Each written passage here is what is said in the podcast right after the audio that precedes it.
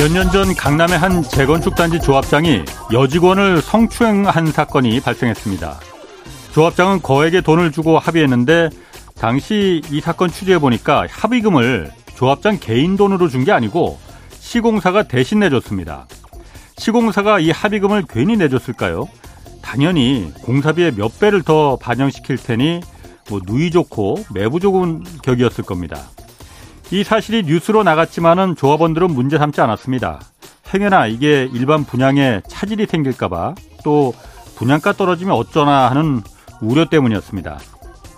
조금 전 경제 뉴스에서 들으셨듯이 국토부가 오늘 둔촌 등 서울 시내 재건축 재개발 3개 조합을 비리 혐의로 검찰에 수사 의뢰했습니다. 둔촌 단지의 경우에 1,600억 원에 이르는 용역 계약을 조합 임원이 임의로 결정했다가 적발됐습니다. 결국 이런 돈들이 이런 검은 돈들이 분양가를 올리게 됩니다. 둔촌 재건축 단지 공사비만 3조 원이 넘습니다. 뭐 수백억도 아니고 수천억, 수조 원이 왔다 갔다 하는 더구나 일반 국민 경제에도 큰 영향을 끼치는 재건축 재개발 같은 도시 정비 사업을 이걸 완전히 민간 조합과 건설사들의 손에 맡겨두는 게 맞는 건지 모르겠습니다. 네, 경제와 정의를 다잡는 홍반장, 저는 KBS 기자 홍사훈입니다. 오늘까지 박희준 연세대 교수가 쓴 책 플랫포노베이션 하라를 매일 세 분씩 추첨해서 보내드립니다. 받고 싶은 분은 짧은 문자 50원, 긴 문자 100원이 드는 샵 9730으로 문자 보내주시기 바랍니다. 홍사훈의 경제쇼 출발하겠습니다. 유튜브 오늘도 함께 갑시다.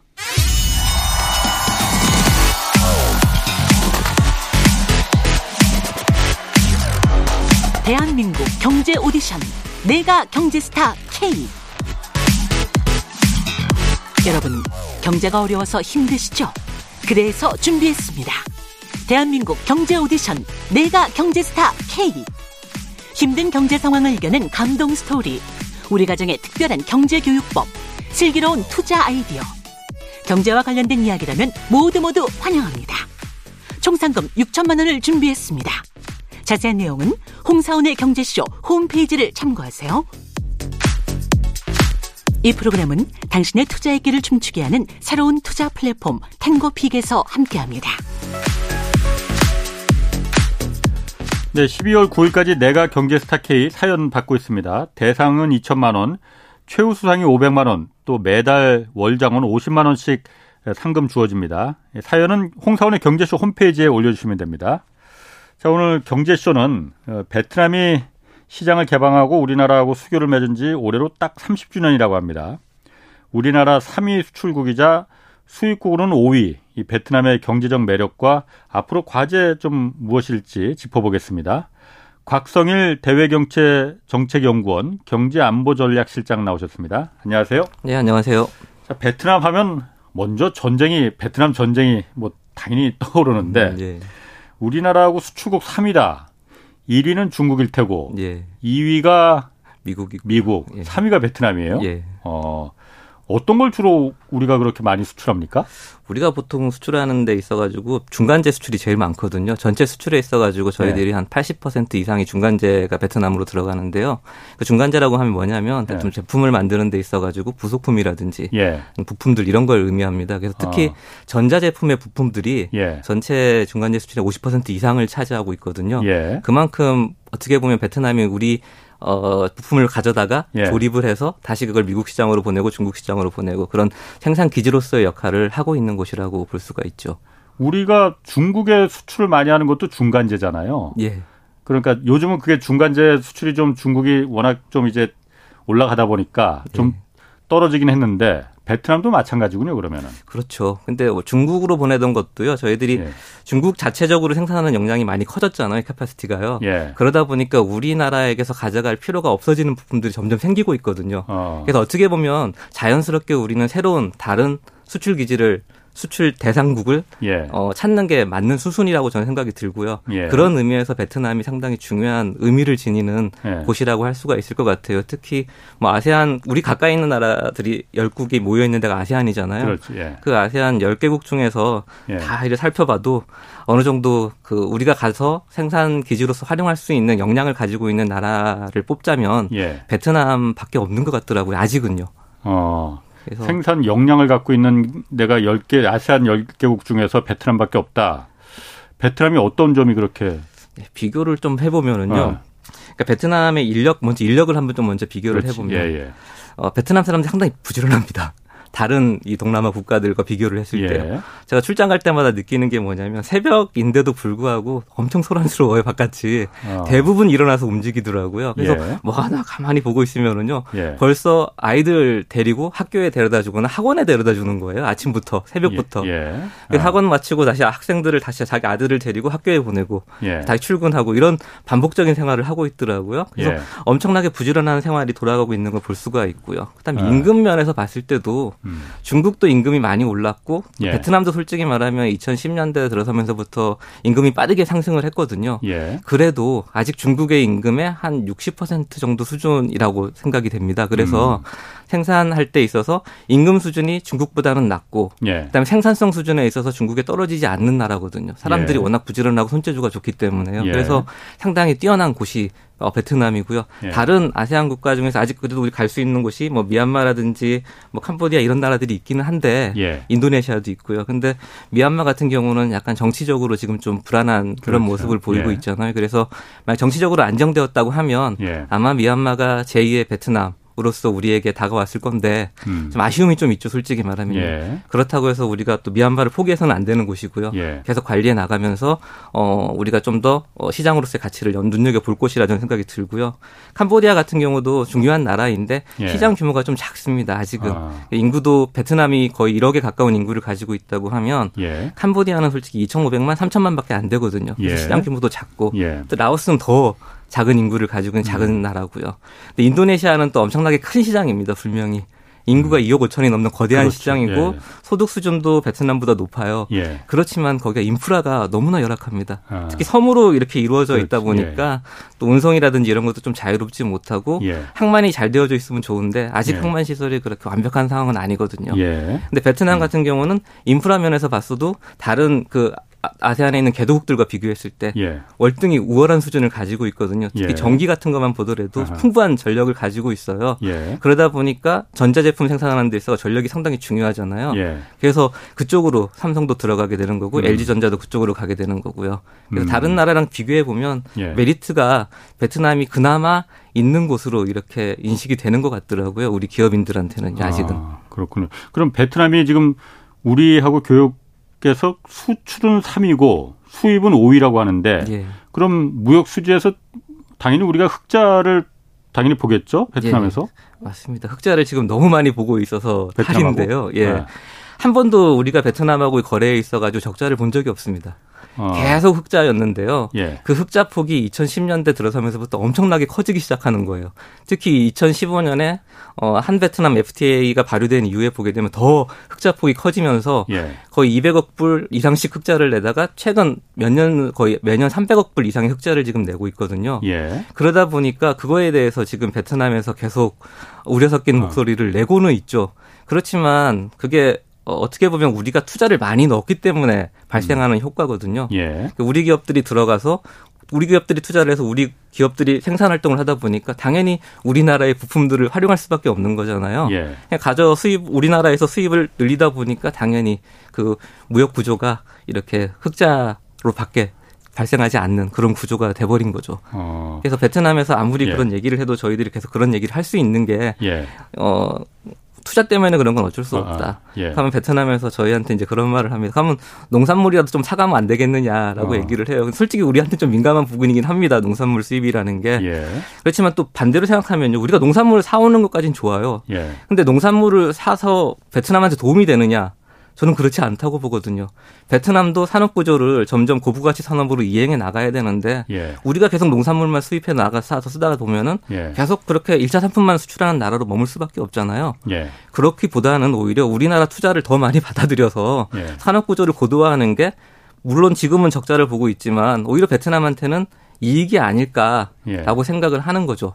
근데 어. 가만히 또 보고 있으면 최근 들어서 이제 베트남에서 저희들이 수입하는 품목들을 또 가만히 한번 살펴보고 있거든요. 예. 보고 있으면 베트남에서 우리가 중간재를 갑자기 좀 많이 수입하고 있습니다. 많이 수입을 하고 있는데 이 품목들을 제가 한 번씩 따져봐요. 음. 그러니까 품목별로 얼마나 많이 수입을 하느냐. 그러니까 네. 예를 들어서 베트남에서 수입하는 100대 품목이 있거든요. 우리 나라가 수입하는 100대 품목을 예. 제가 뽑아다가 그 100대 품목 중에서 우리나라 시장에서 그러니까 수입 시장에서요. 점유율 50% 이상 되는 품목이 몇 개나 있을까? 한번 제가 세알려 봤거든요. 음. 그러니까 100개 중에서 제 기억에 어 2020년 기준으로 제가 HS 10단위 기준으로 한번 계산해 봤는데요. 그때 한 45가지인가 49가지인가 나오더라고요. 예. 근데 예전에 걸 비교해 보면 그거보다 어 작았었습니다. 점점 점점 그 숫자가 늘어나는 거예요. 네. 100대 품목에서 베트남 어, 어. 중간재가 우리나라 시장에서 50% 이상 점유하는 품목 수가 늘어나고 있는 걸 볼 수가 있었거든요. 예. 그래서 그것만 보더라도 아마 시간이 지나면 자연스럽게 이 무역 불균형이라는 거는 해소가 될 음. 것이다라고 음. 생각이 들거든요. 그래서 그런 면에서 우리가 좀 베트남을 계속 설득을 하고 있고요. 예. 베트남 입장에서는 솔직히 예. 어 흑자를 본 게 무역에 있어가지고 우리나라를 예. 빼고요. 그냥 전체 예. 무역에 있어가지고 흑자를 보기 시작한 게 2018년 이후에요. 그 전에는 계속 적자를 보다가 2018년 이후부터 약간 흑자를 보고 있는데 베트남이 예, 베트남이요. 예, 그러면서 이제 우리나라한테 적자 폭이 어, 많이 커니까. 커지다 보니까 이제 그런 얘기를 하는 거죠. 자기들도 어 정무적으로 중요한 거잖아요, 그렇겠죠. 솔직히 바깥으로 내놓기는. 아. 자기 국민들을 설득 해야 되니까. 그래서 우리한테 그런 내용을 얘기를 하고 있지만 우리 정부 입장에서는 충분히 이런 설득할 논리가 있기 때문에 계속해서 이렇게 얘기를 음. 하면서 관계를 더 돈독히 맺어 나가고 있는 상태입니다. 그럼 요즘 중국하고는 원래 우리가 가장 흑자를 많이 내는 데가 중국이었잖아요. 네. 그런데 요즘 몇 달, 한 세 달 연속 지금 무역 수지에서 우리가 적자를 보고 있단 말이에요. 예, 예. 그럼 우리나라가 베트남이 수출 3위국이면은 베트남에서 제일 그럼 우리가 흑자를 많이 보는 거예요? 지금 현재 데이터를 네. 제가 한번 쭉 찾아보니까요. 네. 올해 데이터만 보더라도 예. 2000 그러니까 올해가 2022년 6월까지 데이터를 제가 봤는데요. 예. 베트남에서 흑자 본 게 180억 불이 넘더라고요. 어. 근데 미국이나 뭐 중국에서 흑자 본 걸 보니까 예. 어, 100억 불이 안 됩니다. 50억 불 근처에 있던 걸로 제가 기억을 해요. 어. 다더 누적으로 봤을 때 가장 베트남한테 우리가 가장 남는 장사를 한 거예요, 그러면. 그렇죠. 남는 장사를 지금 하고 있는 어. 거죠. 어떻게 보면요. 그런데도 그 중요한 가치에 대해서 아직은 좀 우리가 좀 모르는 게 아닌가 그러게. 싶어요. 솔직히 예. 뭐길 가는 분들은 붙잡고 베트남이 우리 3대 수출 상대국이라고 얘기를 하면 예. 다들 놀라시거든요. 믿으시는 분이 별로 없어요. 어. 그만큼 관심이 없으셨던 게 아닌가 싶습니다. 예. 올해가 저희들이 한 베트남 수교 30년이 되는 해임에도 불구하고 예. 베트남하고 우리나라의 관계가 그만큼 이렇게 돈독하다는 음. 것에 대해서 아, 돈독하다는 표현보다는 어, 경제적으로 긴밀하게 엮여 있다는 것에 대해서 어, 그렇게 많은 관심을 가지고 있지 않으신 것 같아요. 그럼 베트남의 그 뭐라고 성장 잠재력이라고 할까? 음. 그러니까 이미 베트남이 인구 1억 명이고 네. 우리보다 땅도 훨씬 크고 예. 자원도 풍부하고 예. 잠, 잠재력이라고 하면 좀 뭐가 뭐라고 할 수 있겠습니까? 어, 일단 사람이죠. 사람. 사람. 아까 인구가 많아서 중요한 게 아니라 예. 얼만큼 그 사람들이 근면하냐, 그다음 얼마나 공부를 많이 하느냐거든요. 예. 정말로 공부를 많이 합니다. 그 친구들이요. 예. 그래서 좀 보, 데이터만 보더라도 25년까지 예. 매년 대학생 졸업생이 50만 명씩 계속 공급될 거라고 해요. 예. 그만큼 학 대학에 대한 고등교육에 대한 학 공부에 대한 열의가 상당히 높거든요. 그래서 어. 애들 아, 학생들 예. 보면은 학원 아까 제가 얼핏 새벽부터 학원 간다고 말씀을 예, 드렸잖아요. 예, 예. 그만큼 공부에 대해서 진심이에요. 우리나라도 어. 공부하는 데 있어 가지고 예전에 많은 투자를 했었잖아요. 부모님들이 예. 자녀 세대한테 예. 베트남도 마찬가지 일이 벌어지고 있거든요. 높은 교육열 어. 이게 정말로 어떻게 보면 베트남을 저희들이 어, 눈여겨 봐야 볼 수밖에 없는 음. 그런 어, 큰 잠재력 중에 하나가 아닌가라는 생각이 들고요. 두 번째 잠재력이다 보면은 좀 정치적으로 상당히 안정되어져 있다. 라는 겁니다. 이 공산당이 집권해 있는 어떻게 보면 사람들이 대부분 생각이 뭐냐면 예. 공산당이 집권해 있으면 사회주의 국가니까 당연히 독재 사회 아니야?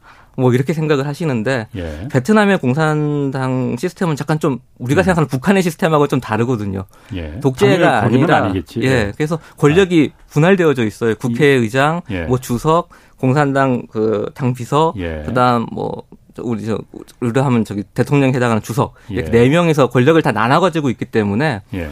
어떻게 보면 좀 우리랑은 좀 다 우리가 생각했던 시스템하고는 음. 좀 다른 음. 그런 안정적인 정치 시스템을 가지고 있거든요. 형식적으로 형식적으로만 네 개 권력이 나눠가는 거예요? 아니 아닙니까? 혹시 실제적으로는 한 사람이 아, 각, 아닙니다. 원래 중국도 그러니까 당 주석과 총리가 나눠 갖게 되는데 지금은 뭐 시진핑 주석한테 전부 다 몰려 있으니까. 그렇죠. 그래서 제가 중국 얘기를 말씀드리기 좀 그렇지만 지금이 아. 어떻게 보면 시진핑이 모든 권력을 다 또 좌지우지한다는 표현 좀 그렇죠. 좀 조심스럽긴 한데요. 하여튼 그런 상황이라고 한다면 베트남은 예. 그렇지 않습니다. 아, 아직은요. 아, 베트남은 정확하게 분할되어져 있고요. 예. 서로 이렇게 월권하는 게 없는 것 같아요. 아직은. 예. 그래서 그 시스템이 유지가 되어지고 있기 때문에 아. 어 뭐라고 할까요? 좀더 우리가 바라보기에 네. 아직 그런 뭐 정치적인 문제 이슈라든지 이런 네. 게 생기지 않고 있고요. 네. 외교 관계에 있어서도 우리랑 그렇게 한 번도 문제가 발생했던 적이 거의 없습니다. 어. 그러니까 지난 30년 동안 돌아보면은 뭐 문제가 있었다 그러면 좀 뭔가 이슈가 되고 막 이랬어야 되는데 외교 네. 관계에서 조용했었거든요. 아, 그러니까 네. 이게 성과가 없다라고 볼 수도 있어요. 그러니까 네. 아무 뭐 너무나 조용했기 때문에 그렇지만 네. 이 외교 관계에 있어가지고 문제가 없다는 것 자체가 어떻게 보면 가장 중요한 성과라고 음. 저는 생각이 들거든요. 음. 뭐 우리가 걔들한테 강제한다거나 베트남에서 음. 우리한테 강제한다거나 음. 이런 일이 없었겠다는 것만으로도 어, 상당히 어, 양국 간의 관계에 있어서 문제가 될 것이 없다라는 거죠. 그래서 그런 것들이 어떻게 전부 어. 잠재력이다 할 수가 있을 것 같아요. 지금 댓글로 급 질문 들어왔는데 베트남에도 네. 선거 있는지 물어보는데 보통 선거가 있는지요? 네, 선거 있습니다. 아. 선거는 한참 걸립니다. 이번에도 작년에 저희들이 네. 그 국회의원 선거를 걔들이 베트남에서 했었고요. 예. 그 선거 진행 상황에 있어가 좀 시간이 오래 걸리거든요. 우리가 시스템이 예. 달라서 그 선거를 해서 국회의원도 뽑고 예. 그다음에 국회 조립하고 주석하고 뭐 다 권력 체계를 다시 수립을 해서 13차 예. 당대회를 했고 이렇게 권력을 분할해서 가지고 있습니다. 아, 그러면은 제가 얘기 들어보니까 베트남이 아, 중 인 구도 그 많고 예. 땅도 크고 또 말씀하신 대로 교육열도 높고 어, 부지런하고 그러면은 30년 전 중국이 그랬잖아요. 네. 그래서 오늘날의 중국이 된 거잖아요. 네. 아, 30년 전 베트남과 마찬가지로 신발이나 옷이나 만들어서 made in China였는데 지금은 자율주행차와 뭐 배터리, 신산업, 인공지능까지 이 단계가 된. 그래서 미국하고 이제 패권 전쟁이 붙은 예. 거지만은 베트남이 앞으로 그런 중국 미래, 아, 베트남의 미래가 음. 중국처럼 될 가능성 있습니까? 제가 단정해서 말씀드리긴 어. 좀 조심스러운데요. 예. 좀 베트남이 중국처럼 될 수는 없겠죠. 왜냐하면 예. 시장 규모가 인구를 비교해봐도요. 예. 중국은 스스로 안에서 나라 문을 음. 닫아도 예. 안에서 소비가 다 가능한 나라잖아요. 예. 생산이 가능하고 예. 베트남은 그렇지 않거든요. 1억 정도는 부족하다. 1억으로는 부족하고 예. 또 모든 생산이 그 나라는 오픈된 나라입니다. 베트남은요. FTA를 15개를 맺고 있고 생산을 해서 다 수출을 하는 그러니까 대외 개방도가 거의 200%에 가까운 나라거든요. 예. 그러다 보니까 외세 그러니까 외부 충격에 어떻게 보면 어. 좀 흔들릴 영향이 좀 있어요. 그래서 예. 중국과 베트남을 직접적으로 비교하는 건 조금 예. 힘들다라는 생각이 들지만 예. 베트남 사람들이 너무 그, 그 근면하고 또 예. 학습열이 높기 때문에 성장 가능성은 충분히 있다라는 생각이 들고요. 예. 한면에 또 중국 같은 경우는 아까 말씀하신 대로 뭐 이렇게 미래 산업을 만들고 막 어. 이렇게 어 패권 국가로서의 행실을 한다고는 하지만 그래도 아직은 제 생각에는 예. 어 시간이 좀 걸리지 않을까. 왜냐하면 어, 기초 과학이라는 게 받침이 돼야지 많이 음. 그더 나갈 수가 있거든요. 그렇죠. 근데 지금 응용과학 높은 수준에 있는지 모르겠지만 예. 기초과학력에서는 아직은 서구 사회에 뒤지기 때문에 중국이 예, 중국이 그래서 예. 좀더 지켜봐야 될 것 같고요. 물론 예. 어, 특허라든지 이런 숫자를 보게 되면 최근 네. 들어서 중국이 많이 올라갔어요. 예. 엄청나게 올라갔지만 그 특허의 수준을 또 봐야 되거든요. 질적인 수준을 보게 되면 예. 아직은 서구 사회를 못 따라가고 있다. 아. 그 그런 의미에서 우리나라도 반도체 이런 데 있어 가지고 지금 뭐 칩4 얘기가 나오고 들어가니 많이 하잖아요. 아. 근데 칩4가 솔직히 뭐 어떻게 보면 뭐 동맹 뭐 이렇게 얘기하는 그런 건 아니라고 저는 생각을 하고 협의체라는 생각이 들거든요. 예. 그래서 서로 그 참여를 해서 기술 수준이라는 표준에 대해서 합의를 협의를 하면서 예. 협의라는 건 이야기를 한다는 거잖아요. 그렇죠. 그래서 논의를 예. 하면서 서로 협력해 나가는 그런 방식이기 때문에 예. 어 어떻게 보면 그걸 통해서 우리가 같이 기술을 그쪽과 교류도 할 수 있는 거고요. 그래서 음. 그런 면은 상당히 중요한데 중국 같은 경우는 아직은 그렇게까지 우리가 들어가서 그 중국과 반도체 생산에 대해서 이렇게 논의할 수 있는 그런 기술이 중국에 있지는 않은 것 같거든요. 음, 예, 예. 그래서 예. 어 그런 면에서 봤을 그렇죠. 때, 예. 아 물론 좀 베트남 얘기가 좀좀 딴 데로 새버린 건데요. 아니 괜찮습니다. 그래서 예. 좀 더 우리가 네. 그뭐 좀 지켜보면서 네. 판단을 해볼 필요는 분명히 있는 것 같다라는 생각이 듭니다. 그래서 네. 어, 베트남으로 다시 돌아가면은요, 네. 베트남이 네. 어, 성장할 가능성은 분명히 있다. 예. 근데 또 재미난 거 하나 더 말씀드리면 베트남 예. 스스로 2025년까지 자기들 국민소득을요, 예. 어, 5,000불, 1인당 국민소득 5,000불까지 만들겠다. 지금 얼마인데? 지금 3,600불, 3,500불 정도 되거든요. 예. 그러니까 2025년까지 5,000불, 어. 2030년까지 7,500불, 그 다음에 2045년에 고소득 선진국이 되겠다. 아. 이런 계획을 세워놨어요. 예. 근데 고소득 선진국이 되겠다고 하지 자기들이 패권 국가가 되겠다는 말은 안 하고 있습니다. 그래서 예. 어 지켜봐야죠. 그 아. 정부가 어, 떤 추진력을 가지고 그렇게 밀어붙일 수 있는지. 근데 예. 대부분 경제 구조가 여전히 FDI에 의존적인, 그러니까 외국 투자에 의존적인 경제 구조를 가지고 있기 때문에 아.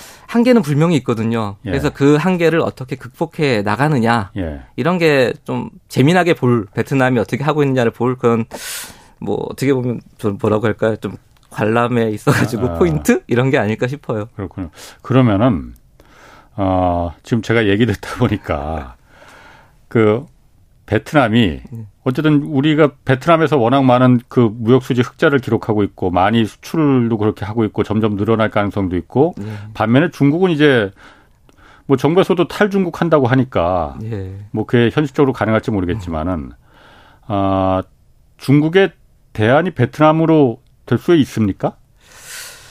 어, 탈중국을 정부가 한다는 말은 좀 어폐가 있는 것 같고요. 아니 뭐 우리 기업들이 아, 예, 예. 알아서 예. 이제 하시겠죠. 보시면 예. 우리 기업들이 보시고 예. 아 중국 시장보다는 앞으로 미래에 예. 아세안이나 아니면 다른 시장이 더 어, 장래에 촉망받기 때문에 생산 기지로서 역할을 할 거라 생각이 들면 그쪽으로 이전을 할 거고요. 근데 어 저희들이 미중 무역 전쟁, 무중 통상 문쟁이 있었을 때 그때 보게 되면 특히 2018년 이거든요. 데이터를 제가 보게 되면 예. 중국에서 많은 기업들이 동남아로 이전을 음. 합니다. 네. 근데 근데 코로나 이전이죠. 코로나 예. 이전 이전을 하기 시작을 했는데요. 예. 그 기업들의 대다수 많은 한 30% 가까운 기업들이 아세안 국가들 중에서도 유독 베트남 예. 으로 이렇게 이전을 하더라고요. 음. 그 기업들은 이미 베트남이 가능성이 있다고 보는 거죠. 아마 예. 기업들이 저희들보다 더 많은 정보를 가지고 있을 거거든요. 왜냐하면 자기 생존이 갈린 그렇죠. 문제이기 때문에 맞습니다. 예. 훨씬 시장 조사를 철저히 할 것이고 예. 그 받침으로 자기들이 이도, 이전을 하기 때문에요. 예. 그 이전하는 추세만 보더라도 이 시장이 될 시장인지 안 될 건지는 저희들이 판단을 할 수가 있거든요. 그래서 예. 분명히 어, 탈중국에 있어서 가장 큰 수혜를 보는 나라가 예. 동남아 국가 중에서는 베트남이 될 것이다라고 지금 보고 있습니다. 음, 우리나라 기업들이 어, 어떤 기업들이 주로 베트남에 좀 많이 그렇게 진출해 있나요? 어, 지금 베트남에 나가 아. 있는 아. 기업들이요. 2020년까지 제가 본 데이터만 코트라 이제 조사를 하니까 예. 9천 개 이상이 나가 있더라고요. 예. 웬만한 대기업들은 다 나가 있습니다. 이름만 들어도 아는 기업들. 예. 삼성전자, LG전자, 예. 효성, 뭐 한화, 또 뭐 포스코, 네. 뭐 코오롱, 그러니까 대부분 우리 뭐 10대 그룹이라고 하는 다 나가 있고요. 예. 그런 그룹들 따라서 우리 그 협력사들, 중소기업들도 같이 나가 있고. 예. 그리고 그 제조업체를 뒷받침하기 위해 또 금융업도 나가야 되잖아요. 그러다 음. 보니 신한은행이라든지 KB 하나은행, 농협 음, 뭐 이런 네. 금융은행사들도 다 예. 나가 있고요. 예.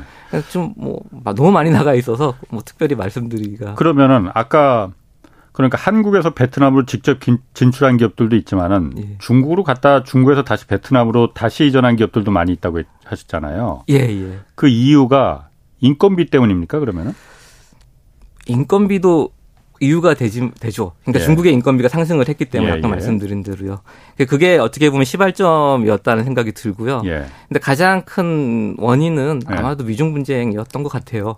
미중 미, 국과 중국 간의 아. 그 2017년 트럼프 예, 집권 예. 이후에 약간 그 무역 분쟁이 생기면서 예. 그때부터 이전에 대한 얘기가 음. 계속 나왔거든요. 그러면서 중국에 남아 있는 거는 괜히 고려 싸움에 새우등 터질 예. 수가 있다라는 예. 판단에서 예. 그래서 그때만 하더라도 몇몇 기업들이 이전하는 것에 그쳤었거든요. 그러다가 17년, 예. 18년에 이전을 하다가 19년에 까지 좀 많이 좀 진전이 됐었는데요. 예. 20년에 코로나가 발생을 예. 했죠. 코로나 19 팬데믹이 오면서 기업들의 이전이 갑자기 멈춰버립니다. 그 전만 하더라도 중국에서 어떤 움직임이 있었냐면 많은 기업들이 갑자기 동남아로 이전을 하기 시작하니까 어, 예. 처음에는 가라 이렇게 내버려 뒀었거든요. 어. 그러다가 19년쯤 돼서 아마 약간 통제하는 듯한 지방성 단위에서 예. 그 이전에 대해서 통제하는 음. 듯한 움직임을 보이기 시작했었어요. 예. 그러다가 코로나 19가 터지고 나니까 갑자기 모든 기업들이 올스탑 되면서 이제 그 예. 다음부터는 아직은 지금 좀 진행이 더디게 진행이 이루어지고 있는 상태입니다. 음 그렇군요.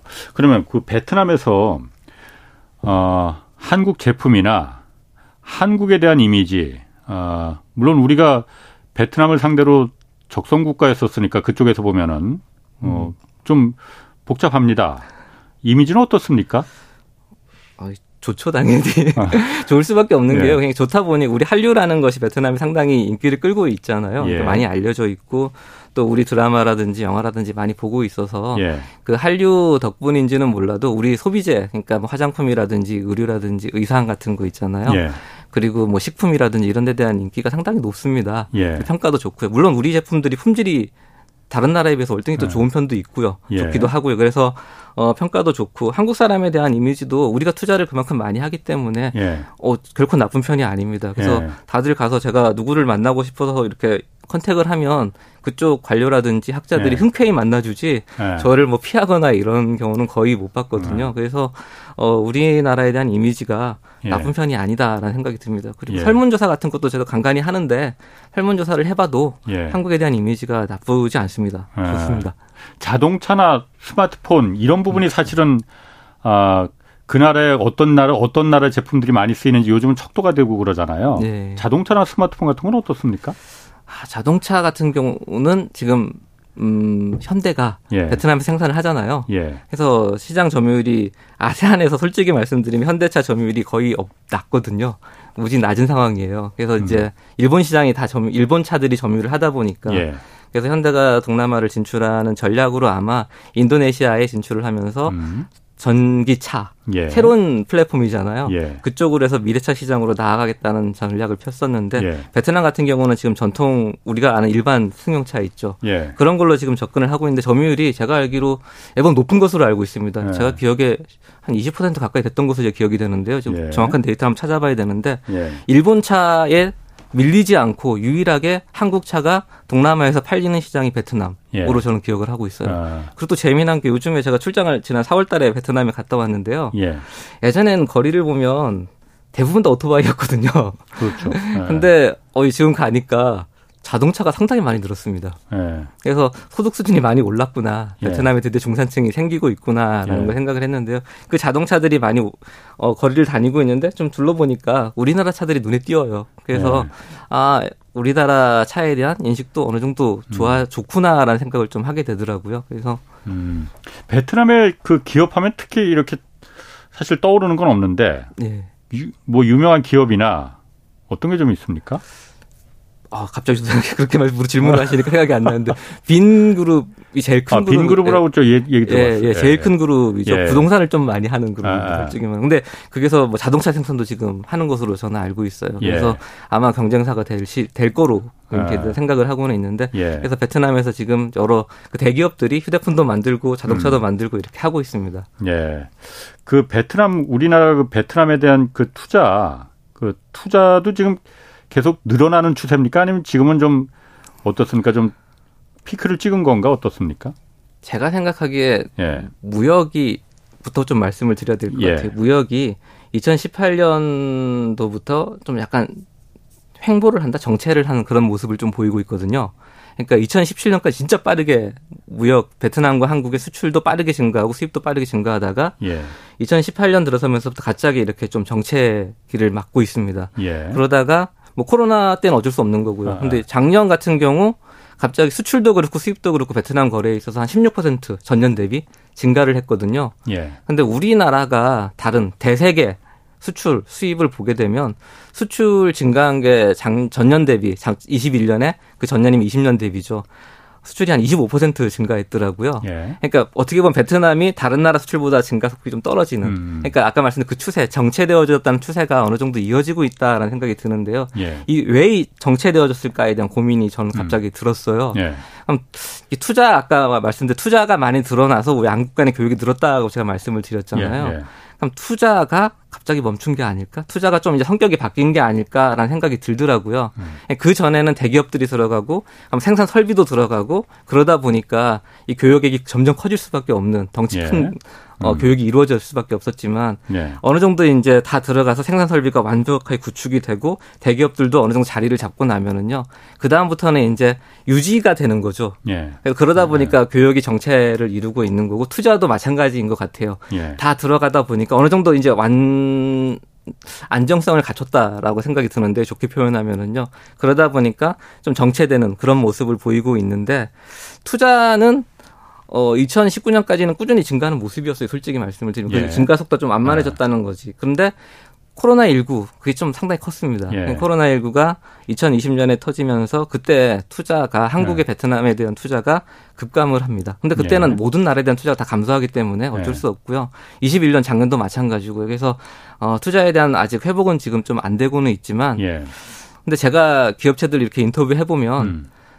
다시 투자 넣겠다는 기업들이 많습니다. 그래서 조만간에 다시 또 회복되지 않을까.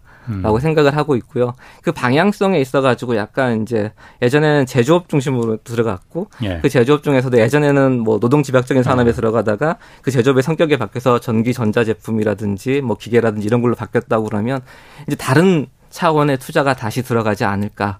저는 이제 뭐 뭔지는 모르겠어요. 아마 환경적인 뭐, 예. 뭐 예를 들어서 뭐 ESG를 요새 강조하잖아요. 예. 새로운 산업이 새로 생길 수 있다라고 얘기를 하는데 예. 그런 어, ESG 관련된 예. 그러니까 환경과 관련된 그런 산업이라든지 좀 미래를 바라볼 수 있는 예. 그런 산업들이 다시 베트남으로 들어가지 않을까 예. 그런 지금 추론을 하고는 있는데요. 예. 지켜봐야죠. 그거는 지금 아직은 코로나19가 완전히 음. 회복된 건 아니고요. 예. 그래서 좀 더 그건 지켜볼 생각입니다. 아, 그러니까 베트남에 대해서 그러니까 과거에 우리가 그 교역을 했던 그 구조도 조금씩은 지금 바뀌어 바뀌어가는 추세는 추세군요. 예, 예. 중국이 그랬듯이. 예, 예. 어쨌든 한국하고 베트남하고 이제 수교한 지 30주년이 됐다고 하잖아요. 예. 중국도 30주년인데 중국하고 거의 같은 시기에 수교를 했나 보죠? 그런 것 같습니다. 어. 중국이 근데 아마 날짜로 따지면 우리 베트남보다는 빠를 겁니다. 베트남하고 어. 수교한 건 12월 달이거든요. 예. 아마 중국하고는 이번 달이었던 8월 달에 예, 예. 저희가 뭐 그래서 예. 다음 다음 주인가 그래서 중국하고 그 한중 수교 30주년에서 특집을 예. 중국 그 주중 대사 모시고 한번 저희가 하려고 하거든요. 예, 어, 좋은 아이템이신데요. 나중에 저희 뉴스도 많이 나올 것 같은데 그날. 베트남 대사님도 한번 모시고 한번 하시면 좋을 것 같아요. 한국말 잘하시나? 베트남 대사님? 아 모르겠습니다. 학자분이신데요. 아. 동시통역을 한번. 동시통역으로는 쉽지 않고 어쨌든 한국말 하시는 대사님 오시면 그때 한번 저희가 모시겠습니다. 아, 제가 알기로 한국의 주제를 하셨던 일대 대사님이 있거든요. 예. 그분이 한국말 잘하십니다. 그러시구나. 자 그러면 30주년이 됐는데 네. 한 베트남 수교 30주년 가장 큰 성과는 네. 곽 실장님이 보시기에 베트남과 30주년 했을 때 가장 큰 성과는 뭐라고 보십니까? 아, 일단 경제협력의 성과 아, 이거 빼놓을 수가 없겠죠. 예, 예. 그래서 그 경제협력 성과를 빼게 되면 뭐 솔직히 남는 게 없다라고 볼 수도 있을 것 같긴 예. 해요. 그래서 경제협력의 성과가 가장 컸고요. 무역과 예. 투자 이 예. 분야를 가장 먼저 말씀드려야 될 것 같고요. 예. 그렇지만 다른 분야가 성과가 예. 없었다 이렇게 말하기는 좀 곤란합니다. 솔직히 말씀드리면 사회 분야 협력에서 볼더라도 사회 교류, 그러니까 인적 자원의 교류 같은 걸 보더라도 어. 무지막지하게 늘었거든요. 아. 그러니까 아세안 10개국 중에 사람들 중에서 한국에 체류하는 사람들 숫자 보게 돼도 베트남 사람이 제일 많고 예. 또 베트남 유학생들의 숫자도 아마 중국 다음으로 많을 거예요. 아마 우리나라에 거체주하는 베트남 유학생 숫자가요. 예. 그다음에 또 결혼해서 이주하는 여성분들 예. 그걸 숫자만 보더라도 중국 다음으로 많은 숫자가 베트남 분들입니다. 예. 그래서 그리고 또 한국 분들 중에서도 베트남 방문객 음. 숫자를 음. 보게 되면 2014년인가 제 기억에 한 80만 명 정도가 음. 베트남을 방문했거든요 한 해 동안 14년에요.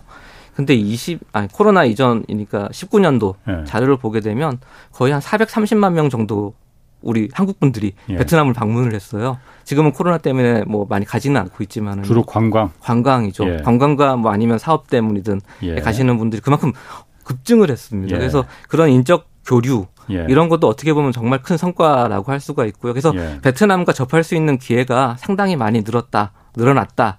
라는 게 성과라고 또 볼 수가 있을 것 같고요. 또 문화적인 측면에서 봤을 때도 네. 한류라는 게 베트남에서 유행을 하잖아요, 지금요. 예. 우리 드라마라든지 우리 케이팝이라든지 예. 영화라든지 이런 것들이 엄청난 흥행을 하고 있거든요, 베트남 내에서. 예. 그것도 성과라면 성과일 수 있겠죠. 음. 근데 약간 좀 문제를 말씀드리면 이게 어떻게 보면 문화라는 게 상대적인 거잖아요. 우리 문화도 중요하지만 중요하고 가치 있는 곳이지만 예. 베트남 문화도 어떻게 보면 또 가치 있는 문화거든요. 그 그렇죠. 중요성을 네. 인정해줘야 예. 되는 문화인데 이 문화라는 게 한류를 통해서 일방적으로 그쪽에 흘러만 갔지 예. 베트남 문화가 우리나라로 소개된 건 좀 상당히 좀 상대적으로 예. 좀 그런 기회가 좀 드물었던 게 아닌가라는 생각이 들어요. 그래서 이건 아.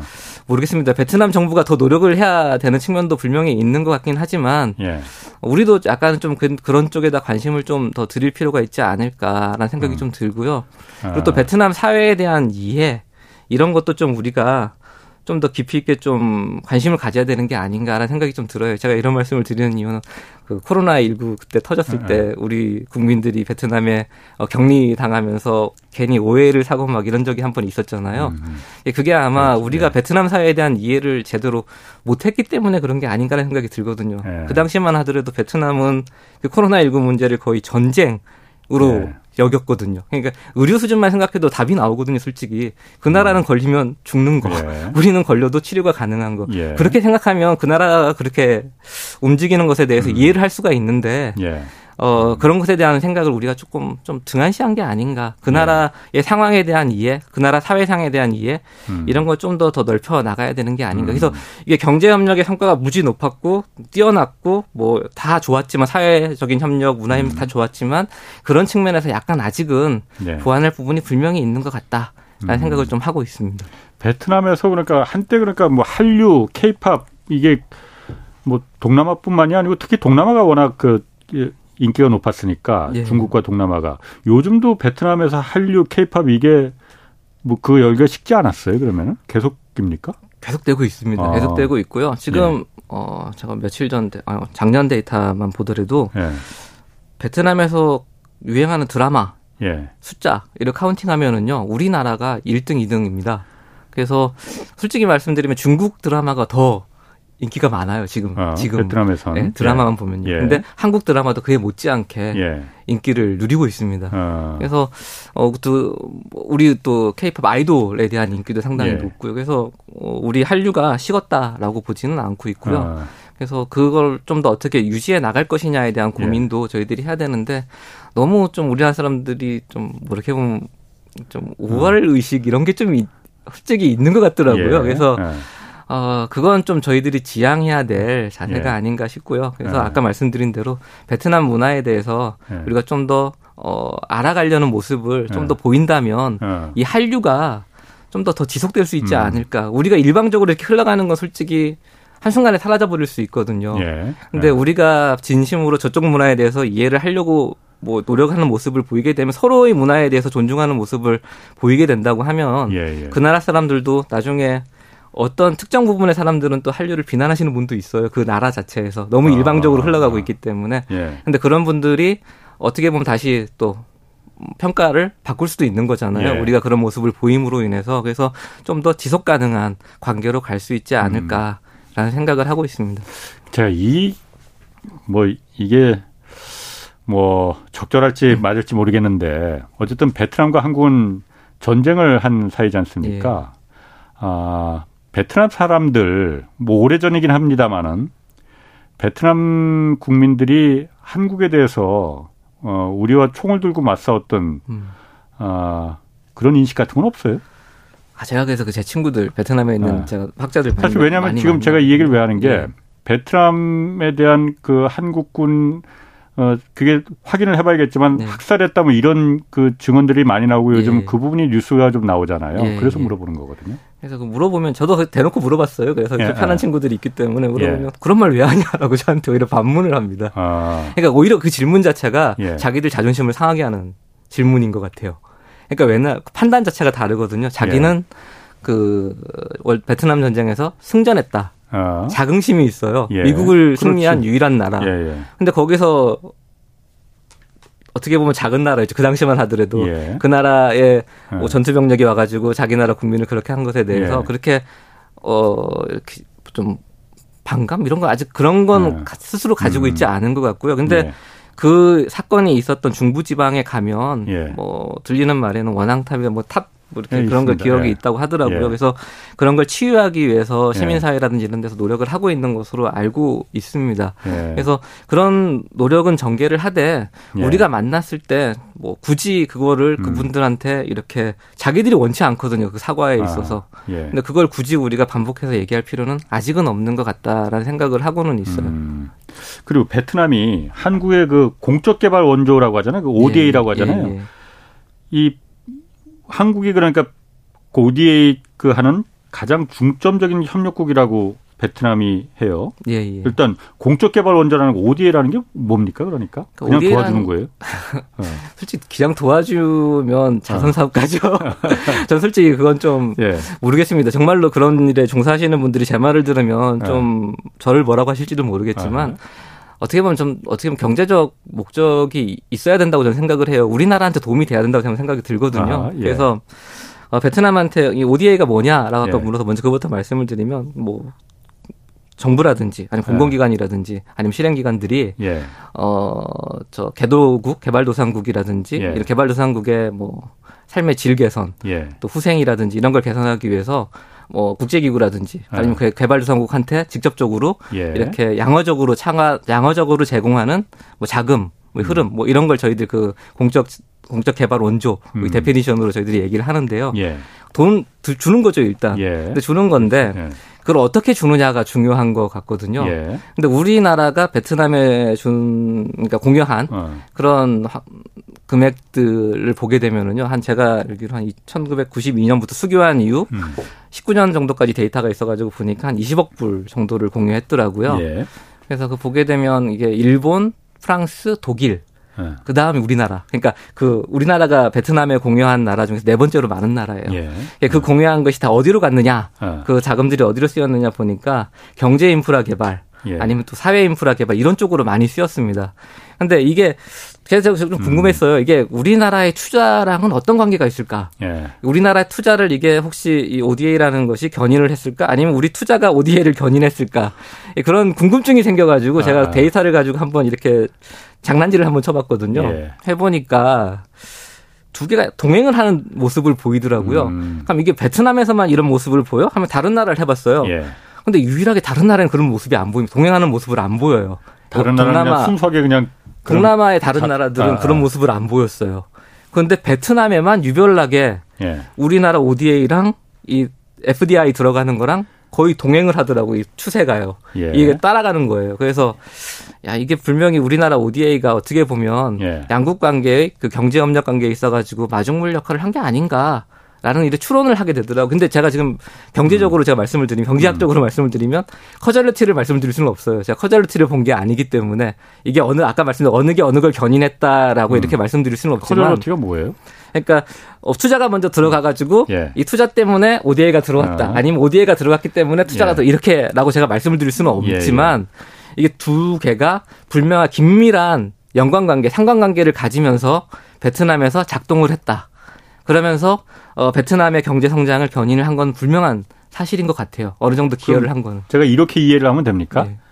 아, 한국 기업들이 베트남이 거기가 어쨌든 우리가 투자하기에 중간 생산 기지로 네. 어, 활용하기에 좋은데 인프라가 음. 부족하더라. 네. 전기도 네. 없고 도로 시설도 없고 교량도 없고 항만도 네. 없고 그러니 그거를 그럼 ODA 공적 개발 원조로다가 국가에서 투자를 해서 음. 그 인프라 시설을 만들고 그러면 그다음에 한국의 민간 기업들이 거기 들어가서 네. 그럼 생산해서 그걸 만들 수 있을 거 아니에요. 예, 예. 이렇게 됐다 이렇게 이해하면 되는 겁니까? 그런 구조가 많이 들어갔었습니다. 그 아. 예를 들어서 뭐 그럼 순수한 그러니까 서로 필요에 의해서 그렇죠. 아, 예. 아, 뭐 그것도 괜찮은 거지. 예. 제가 보기에는 아닙니다. 오히려 아. 그렇게 활용된 측면이 베트남에서는 예. 많은 많았다. 라고 예. 저는 보고 있는 거죠. 그래서 아. 저는 오히려 이렇게 어떻게 보면 예. 제, 우리가 공유하는 ODA 자금이 제대로 쓰였다라고 저는 아. 판단을 하는 어, 건데요. 어, 그렇게 보이는 그, 것 같은데. 예, 공적개발 원조 이쪽에 활동하시는 분들은 예. 제가 그런 말하면 저를 뭐라고 합니다. 아, 그, 아, 그렇게 해서라도 어쨌든 그 나라의 그, 그 인프라가 그럼 뭐 한국게 되는 건가. 당연히 베트남이, 예. 베트남 국민들을 위한, 위한 거고. 예, 예. 이왕이면 한국의 기업들이 들어가서 그 인프라를 사용할 수 있으면 더 좋은 거고. 그렇죠. 예, 그래서. 어 그럼 다른 다른 동남아 국가에 대한 그 ODA 원조는 그거하고는 상관없이 순수하게 그러면 그냥 그 나라를 위한 그 이 그런 아닙니다. 일종의 자본이 그것도 마찬가지. 제가 생각하기에는 그것도 예. 그렇게 들어갔다고 저는 생각을 하는데 예. 금액이 작아요. 워낙 그러니까 워낙 아. 작아요. 그래서 베트남으로 들어갔던 ODA가 예. 그러니까 저희들이 그러니까 예를 들어서 아세안 10개국 있다고 제가 말씀을 드렸잖아요. 예. 아세안 10개국에 들어가는 ODA가 우리나라 전체 ODA 중에서 한 25% 예. 정도 되거든요. 예. 그 중에 절반이 베트남으로 가요. 음. 다음 그 나머지 절반을 가지고 나머지 나라들 아, 나눠주는 거예요. 예. 아. 물론 싱가포르는 예, 예. 잘 산다니까 줄 필요가 예, 없겠죠. 그래서 나눠주는 건 전부 작은 금액들이 들어가는 거라서 이게 투자랑 어떻게 매칭이 되지도 않고 네. 우리나라 투자가 또 그 나라에 많이 또 다른 나라에 들어가 있는 것도 없고 그러다 보니까 그런 관계가 명확하게 안 들어왔던 거지. 예. 근데 베트남은 ODA도 많이 들어갔고 음. 투자도 많이 들어가다 보니까 그 관계가 명확하게 드러났던 게 아닌가. 전 그렇게 음. 생각을 하거든요. 그래서 어 저는 우리나라 ODA가 제대로 우리 나라의 발전 또 그 나라의 발전을 위해서 예. 쓰였다라고 저는 생각을 합니다. 음. 아니 저도 당연히 그거는 음. 당연히 그래야만이 어 주는 나라도 옛날에 우리가 그런 원조를 네. 받는 나라에서 이제 주는 나라로 바뀌었으니까 예. 당연히 우리한테도 도움이 되는 쪽으로 당연히 그 우리 돈을 쓰는 건데 뭐 그 부분은 당연한 거 아닌가 그렇게 생각이 돼요. 자 이제 30년이 됐는데 앞으로도 이제 더 그 지속 가능한 이 베트남 관계 교역 문화 교류 아까도 잠깐 말씀하셨지만은 아까도 잠깐 말씀하셨 제가 그 부분은 좀 한번 좀 얘기를 하고 싶어요. 한류가 그러니까 그렇게 음. 입는 거는 한국 드라마나 그그 그, 그 문화 그 콘텐츠가 그만큼 재밌으니까. 네. 그 사람들이 보는 거지 재미없으면 재미없는데 이거 보겠습니까? 예, 네, 그러니까 맞습니다. 그쪽도 배류가 되려면은 예. 배류가 되려면은 그쪽 그 콘텐츠가 재밌으면 당연히 예. 우리나라 사람들이 그 수용하겠죠. 뭐 어쨌든 지속 가능한 베트남이 그 관계가 되려면은 곽 실장님이 보시기에 좀 어떤 부분이 좀 필요할까요? 아. 그래서 저희들이 아. 음, 제가 보통 이런 얘기를 많이 하는데요. 두 나라가 솔직히 좋은 관계를 유지하고 지금까지 예. 관계를 돈독했던 이유는 예. 어, 경제적으로 봤을 때는 상당히 보완적인 관계를 유지해 왔었거든요. 예. 아까 말씀드린 대로 우리가 어, 중간재를 보내면 그쪽에 생산을 해서 다시 수출하고 이런 예. 보완적인 관계 속에서 유지를 해왔고 어, 그런 관계에서 그 보완성이라는 게 상당히 중요하다고 저는 생각을 하는데요. 예. 어, 특히 지금 베트남과 관계에서 경제 관계도 있고 저희들이 예. 사회 협력이라는 것도 있고 문화 협력이라는 것도 있고 정치 협력 뭐 이렇게 다양한 분야의 협력이 중요하게 돌아가고 있잖아요. 예. 근데 그 중에서 가장 큰 협력은 경제 협력. 이고 나머지 부분들의 협력은 성과는 있다 하더라도 나머지 경제 협력의 성과에 비하면 아직은 낮은 수준에 예. 네. 머물러 있다는 거죠. 예. 어떻게 보면 불균형적인 성 그 협력이 지금 이루어지고 있는 거거든요. 예. 그럼 이게 보완적 관계에 있어 가지고 예. 이게 저희 생각할 때 제가 뭐 예를 들어서 보완적 관계 설명할 때 제일 많이 드는 얘기가 예. 미국의 챌린저호를 예를 많이 들어요.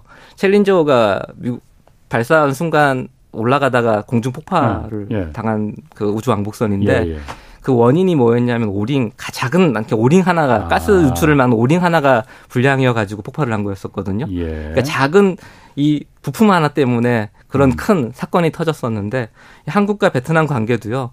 우리가 경제협력 관계도 상당히 높고 아, 다 좋은데 나머지 관계들이 조금은 이렇게 낮다고 제가 말씀드렸잖아요. 그런데 네. 이게 어떻게 보면 이 경제 협력이라든지 문화라든지 사회는 같이 가는 보완적인 관계의 틀인데 네. 이 보완 관계가 제대로 안 일어나고 다른 이 사회라든지 문화적 협력 수준이 낮게 되면 네. 아까 말씀드린 그 오링의 문제처럼 우리가 문제가 예, 사소한 문제가 터졌을 때 이 양국 간의 긴장이 조성되어져 버리고 예. 또 협력에 있어 가지고 방해물이 생길 수 있지 않을까라는 예. 우려를 저는 하고 있거든요. 그래서 예. 이 지속 가능한 관계가 되지 되기 위해서는 예. 이런 아직은 좀 경제 협력에 비해서 조금은 지체된 사회 음. 협력이라든지 문화 협력이라든지 이런 네. 것에 대해서 좀 더 수준을 높여 나갈 필요가 분명히 있는 것 같다. 그래서 이 협력의 수준을 예. 또 균형을 맞출 필요가 분명히 있는 것 같다. 음. 그게 아마 좀 더 우리가 노력해야 될 부분이 아닌가. 그래서 아까 어홍 기자님께서 이렇게 그쪽이 재밌으면 우리가 다 소비할 건데 음. 왜 그렇게 걱정하냐라고 하셨는데 예. 그쪽이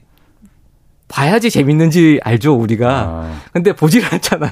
아, 근데 예. 그, 그 나라에서 능력이 있어가지고 자기네 예. 문화를 우리나라한테 보여줄 수 있는 예. 어, 국력이 되면 예. 그렇게 할 건데 그 나라 국력이 우리 국력에 비하면 아직은 많이 어. 떨어지는 나라다 보니까 그러게. 우리가 예. 관심을 안 가지면 저희들이 볼 일이 없습니다. 그러게. 그래서 그래서 조금은 아. 어, 그런 측면에서 우리가 조금 돌아보고 아 사회 그 나라 사회 문화에 대해서 좀 더 관심을 기울일 필요가 있다라고 좀 이해를 해주시면 좋을 것 같습니다. 알겠습니다. 아, 뭐 하여튼 베트남 수교 30주년 맞아서 다양한 프로그램들도 뭐 행사 많이 진행되고 있다고 하는데 그 부분은 저희가 뭐 여기서 시, 뭐 시간 관계상 소개는 못 드리고 어, 참뭐 찾아보시면 많이 나왔을 것 같아요. 어, 저한 행사 하나 소개시켜 드리려고 하는데 시간 없습니다. 자, 박성일 대외정책연구원이었습니다. 고맙습니다. 예, 감사합니다. 지금까지 경제와 정의를 다잡는 홍반장 홍사원의 경제쇼였습니다.